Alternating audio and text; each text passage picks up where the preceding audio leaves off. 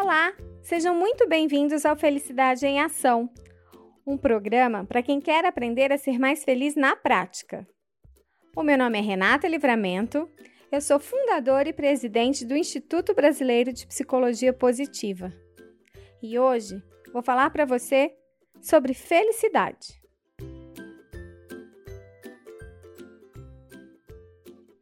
Muitas pessoas conhecem a psicologia positiva como sendo a ciência da felicidade. Mas de que felicidade estamos falando? Existem inúmeras definições de felicidade. Aliás, esse é um tema de muito interesse e de um interesse bem antigo. Vários filósofos importantes, como Sócrates, Platão, Aristóteles, Epícoro e vários outros, se debruçaram nesse tema para compreender o que é a felicidade.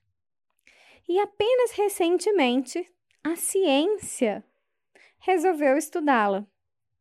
Resolveu entender o que é a felicidade e como as pessoas podem ser mais felizes. E é justamente aí que a psicologia positiva traz grandes contribuições em conjunto com a neurociência. Mas para que a gente compreenda adequadamente o que é felicidade para a psicologia positiva, a gente precisa compreender uma distinção básica entre felicidade hedônica e felicidade eudaimônica, que vem lá de trás da filosofia. Mas antes de eu explicar para vocês esses conceitos, eu gostaria de te convidar a fazer um pequeno exercício. Pense de quatro a cinco coisas, faça uma lista de eventos, circunstâncias ou posses que você acredita que contribuiu para sua felicidade no ano passado. Eventos, circunstâncias ou posses que você acredita que contribuiu para sua felicidade no ano passado. Podem ser coisas simples, como assistir um filme que você gostou, podem ser coisas maiores, mais desejadas, como uma viagem. Pode ser que você tenha se casado, pode ser que você tenha comprado um carro novo, sei lá. Pode ser que você tenha voltado a praticar um esporte ou uma dança que você gostava. Eu não sei. Mas faça uma pequena lista de quatro ou cinco coisas mais ou menos, de eventos, circunstâncias ou posses que você acredita que contribuiu para sua felicidade no último ano. E depois, você vai pensar qual foi a duração dessa felicidade. Durante quanto tempo esse evento, circunstância ou posse realmente contribuiu para o aumento da sua felicidade? Quanto tempo você ficou mais feliz por causa disso? Então, por exemplo, se você comprou um carro novo, quanto tempo você ficou mais feliz por ter um carro novo? Pode ter sido semanas, pode ter sido meses, pode ter sido até o ano todo, eu não sei. Você vai definir aí quanto tempo isso contribuiu para sua felicidade, ok? Daqui a pouco eu volto nesse exercício para te explicar melhor e você vai entender é, porque eu te pedi para fazer isso. Mas vamos lá. Vamos entender então a diferença entre felicidade hedônica e felicidade eudaimônica. A felicidade hedônica, ela vem é, de um movimento denominado hedonismo, certo? Que foi fundado por um filósofo chamado Aristipo de Cirene, lá atrás, 435 a 335 anos antes de Cristo. Uau! Então, Aristipo de Cirene ele acreditava que o caminho para a felicidade era um único caminho, que é a busca pelo prazer e a diminuição da dor. Simples assim. Até porque, veja bem, a palavra hedonismo vem do grego hedonê, que significa prazer. Então, para o hedonismo, a felicidade é a busca pelo prazer. E quanto mais uma pessoa tiver prazer na sua vida, mais feliz ela será. E quanto mais intensa for essa sensação, quanto mais intenso for o prazer, quanto mais E quanto mais frequente for esse prazer também, melhor, certo? Então, por exemplo, se você tem um prazer que vem da comida, quando você come uma comida, você sente prazer, certo? Quanto mais intenso for esse prazer, melhor. Se você tem um prazer que vem da bebida, mesma coisa, da compra. Porque veja, a felicidade hedônica geralmente está relacionada com esses prazeres mais imediatos, como a bebida, a comida, as compras, o sexo. E para o hedonismo, você precisa cada vez mais, porque a felicidade vem dessa quantidade, dessa intensidade, dessa frequência dos prazeres na sua vida. Uma vida feliz é uma vida prazerosa e com pouco sofrimento. Parece ótimo, concorda? Felicidade deve ser isso mesmo, olha, uma vida com muito prazer e pouco sofrer. Não parece uma vida muito feliz? Acontece que tem um probleminha aí. Esse probleminha é um fenômeno chamado adaptação hedônica, que nada mais é, gente, do que o fato da gente se acostumar com tudo na vida. A gente se acostuma com esses prazeres. E aí, eles vão perdendo a capacidade de nos fazer feliz, pelo menos com a mesma intensidade e duração.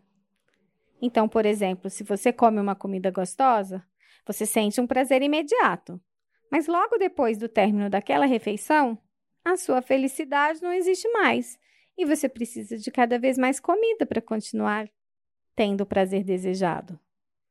O mesmo ocorre quando você tem um adquire alguma coisa que você deseja, como o carro novo lá que eu falei. Quando você compra o carro tão desejado, você fica muito, muito feliz. Mas daí a pouco, você se acostuma com aquele carro. E a felicidade que você sente já não é mais a mesma daquele primeiro momento, simplesmente porque você se acostumou com ele. Não é assim? E esse raciocínio, então, ele vale para quaisquer que sejam os prazeres hedônicos que você tiver. Você sempre vai se acostumar com ele e sempre vai desejar ter cada vez mais prazer para poder sentir a mesma emoção inicial. Isso, gente, acaba gerando uma busca incessante por ter cada vez mais prazer na vida. E não é só isso. Lembra que a felicidade hedônica é busca de prazer e ausência ou diminuição da dor? Então, junto com essa busca incessante pelo prazer, vem uma dificuldade de lidar com a dor, porque a dor é algo para ser negada, ser afastada, certo? Então a gente não, ap não aprende a lidar com o sofrimento, porque para o hedonismo ele precisa ser removido.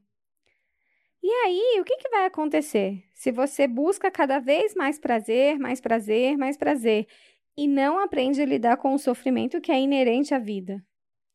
Chega uma hora que você vai ganhar, cair num grande vazio. Aliás, gente, esse vazio foi genialmente retratado por um sociólogo polonês que se chama Zygmunt Bauman, chamava, porque ele faleceu recentemente. É, ele tinha obras maravilhosas sobre a contemporaneidade, numa ótica que ele denominou, que aliás é o nome de um livro dele, Modernidade Líquida. Então, ele tem um livro que se chama Modernidade Líquida, tem o Amor Líquido, tem vários outros livros é, vida para o consumo, tem vários. Estou aqui falando de cabeça, então não vou lembrar de todos. Mas eu recomendo fortemente que vocês leiam, tá? Mas a ideia basicamente é essa, gente. A gente tem esse diabinho da adaptação hedônica. Então a gente se acostuma com tudo e aquilo que nos dava um grande prazer em princípio, depois vai perdendo sua força. Tá fazendo sentido? Olha lá na sua lista as coisas que você colocou como tendo contribuído para sua felicidade o ano passado. Muito provavelmente, olha, eu não te conheço e nem conheço sua lista, mas muito provavelmente, se você colocou nessa lista algumas coisas relacionadas aos prazeres hedônicos, eles não duraram muito tempo, porque você se acostumou com eles. Nenhum problema, tá, gente, em ter prazer na vida. Nenhum problema mesmo. O problema é você ficar nessa busca incessante por prazer e achar que isso é o que vai te dar felicidade. E agora você já sabe que não vai por causa da adaptação hedônica, ok? Bom, mas então se não é isso que vai me dar felicidade, o que, que é que vai me gerar felicidade? Bom, para nós da psicologia positiva, é a felicidade eudaimônica. A palavra eudaimonia, etimologicamente, significa ser possuído por um ser divino e benevolente.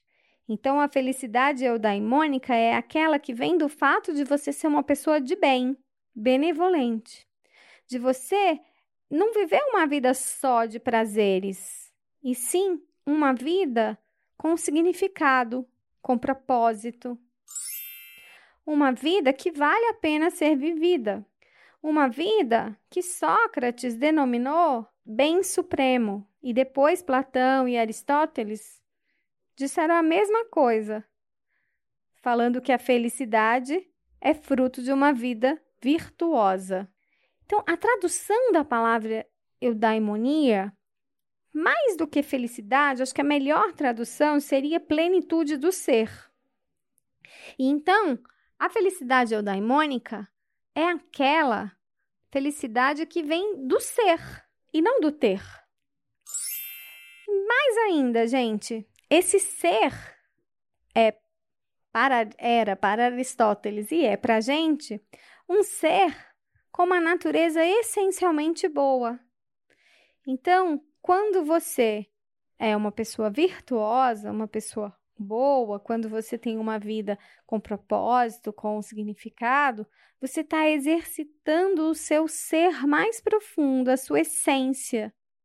E é isso que gera a felicidade. Então, como eu já disse, para Aristóteles, a natureza do homem é essencialmente boa. Só que o homem é o único animal capaz de decidir se afastar ou não dessa natureza.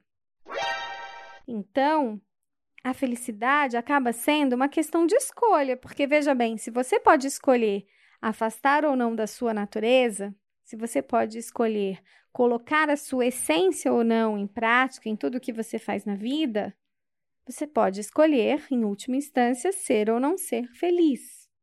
Tá fazendo sentido aí? Pois é.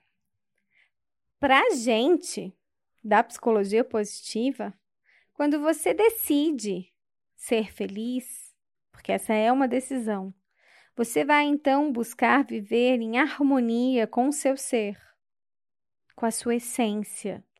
Uma outra coisa interessante que também vem lá dessa época de Aristóteles é que ele falava que a felicidade é a única coisa que existe como um fim em si mesma. A gente quer ser feliz para ser feliz e não para uma outra coisa. Uau! E quer ver como isso é fácil de você perceber? Pensa aí agora uma coisa que você deseja muito. Sei lá, uma viagem para o exterior, é, um emprego novo, casar, separar, não sei, né? O que, que você vai desejar. Mas pensa em alguma coisa que você deseja muito, que você acha que vai é, ser muito bom para você. Vamos pensar uma viagem, vai. Então vamos supor que você tem vontade de fazer uma viagem para o exterior e que é algo que você quer muito. E aí eu te pergunto: e por que você quer isso? Você vai me dizer, ah, porque assim eu vou conhecer novas culturas. Tá? E por que você quer conhecer novas culturas? Porque eu vou abrir minha cabeça, vou aprender a lidar melhor com a diversidade. Vai ser bom. Tá. E por que você quer abrir sua cabeça e aprender a lidar com a diversidade? Ah, porque eu acho que isso vai contribuir para minha vida como um todo. É, eu vou é, sei lá, vai me ajudar até no meu trabalho, porque eu posso ficar mais criativo, porque eu abri minha cabeça, conheci novas culturas, conheci outras pessoas. Isso vai ser muito bom para mim. Ok? E por que você quer isso? Percebe? Se eu for te perguntando por quê, por quê, vai chegar uma hora que você vai me dizer assim: porque isso vai me fazer feliz. E isso serve para qualquer coisa que você queira. Por que você quer ter uma família? Porque você quer melhorar no trabalho? Porque você quer mudar de casa? Porque você quer qualquer coisa? No final, você vai dizer assim: porque isso vai me fazer feliz? Porque eu quero ser feliz. E é exatamente isso. Como Tal Ben Shahar, que é um dos meus mestres, fala, a felicidade é a moeda final. É aquilo que a gente deseja para a nossa vida. É aquilo que todo mundo quer. Se você tem filhos, pergunte para você, né? Pense, o que, que você quer para os seus filhos? Não é que eles sejam, tenham saúde sejam felizes? Pois é. Então, lembre-se, a felicidade é uma questão de escolha, porque a nossa natureza é boa, mas a decisão de escolher entre seguir a nossa natureza boa ou não é nossa. E agora que você já sabe a diferença entre felicidade hedônica e felicidade eudaimônica, você já sabe também como ser mais feliz na prática. Lembre-se que a felicidade verdadeira é a felicidade que vem do ser.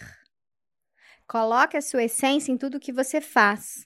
Busque coisas, pessoas, situações que tenham significado para você.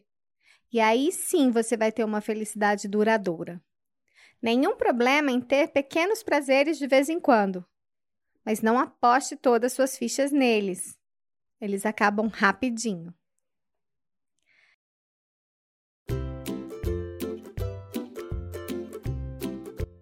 E se você quiser mais dicas e aprender mais sobre essa ciência da felicidade e aprender a como ser mais feliz na prática, não perca os próximos episódios. Um beijo e até lá!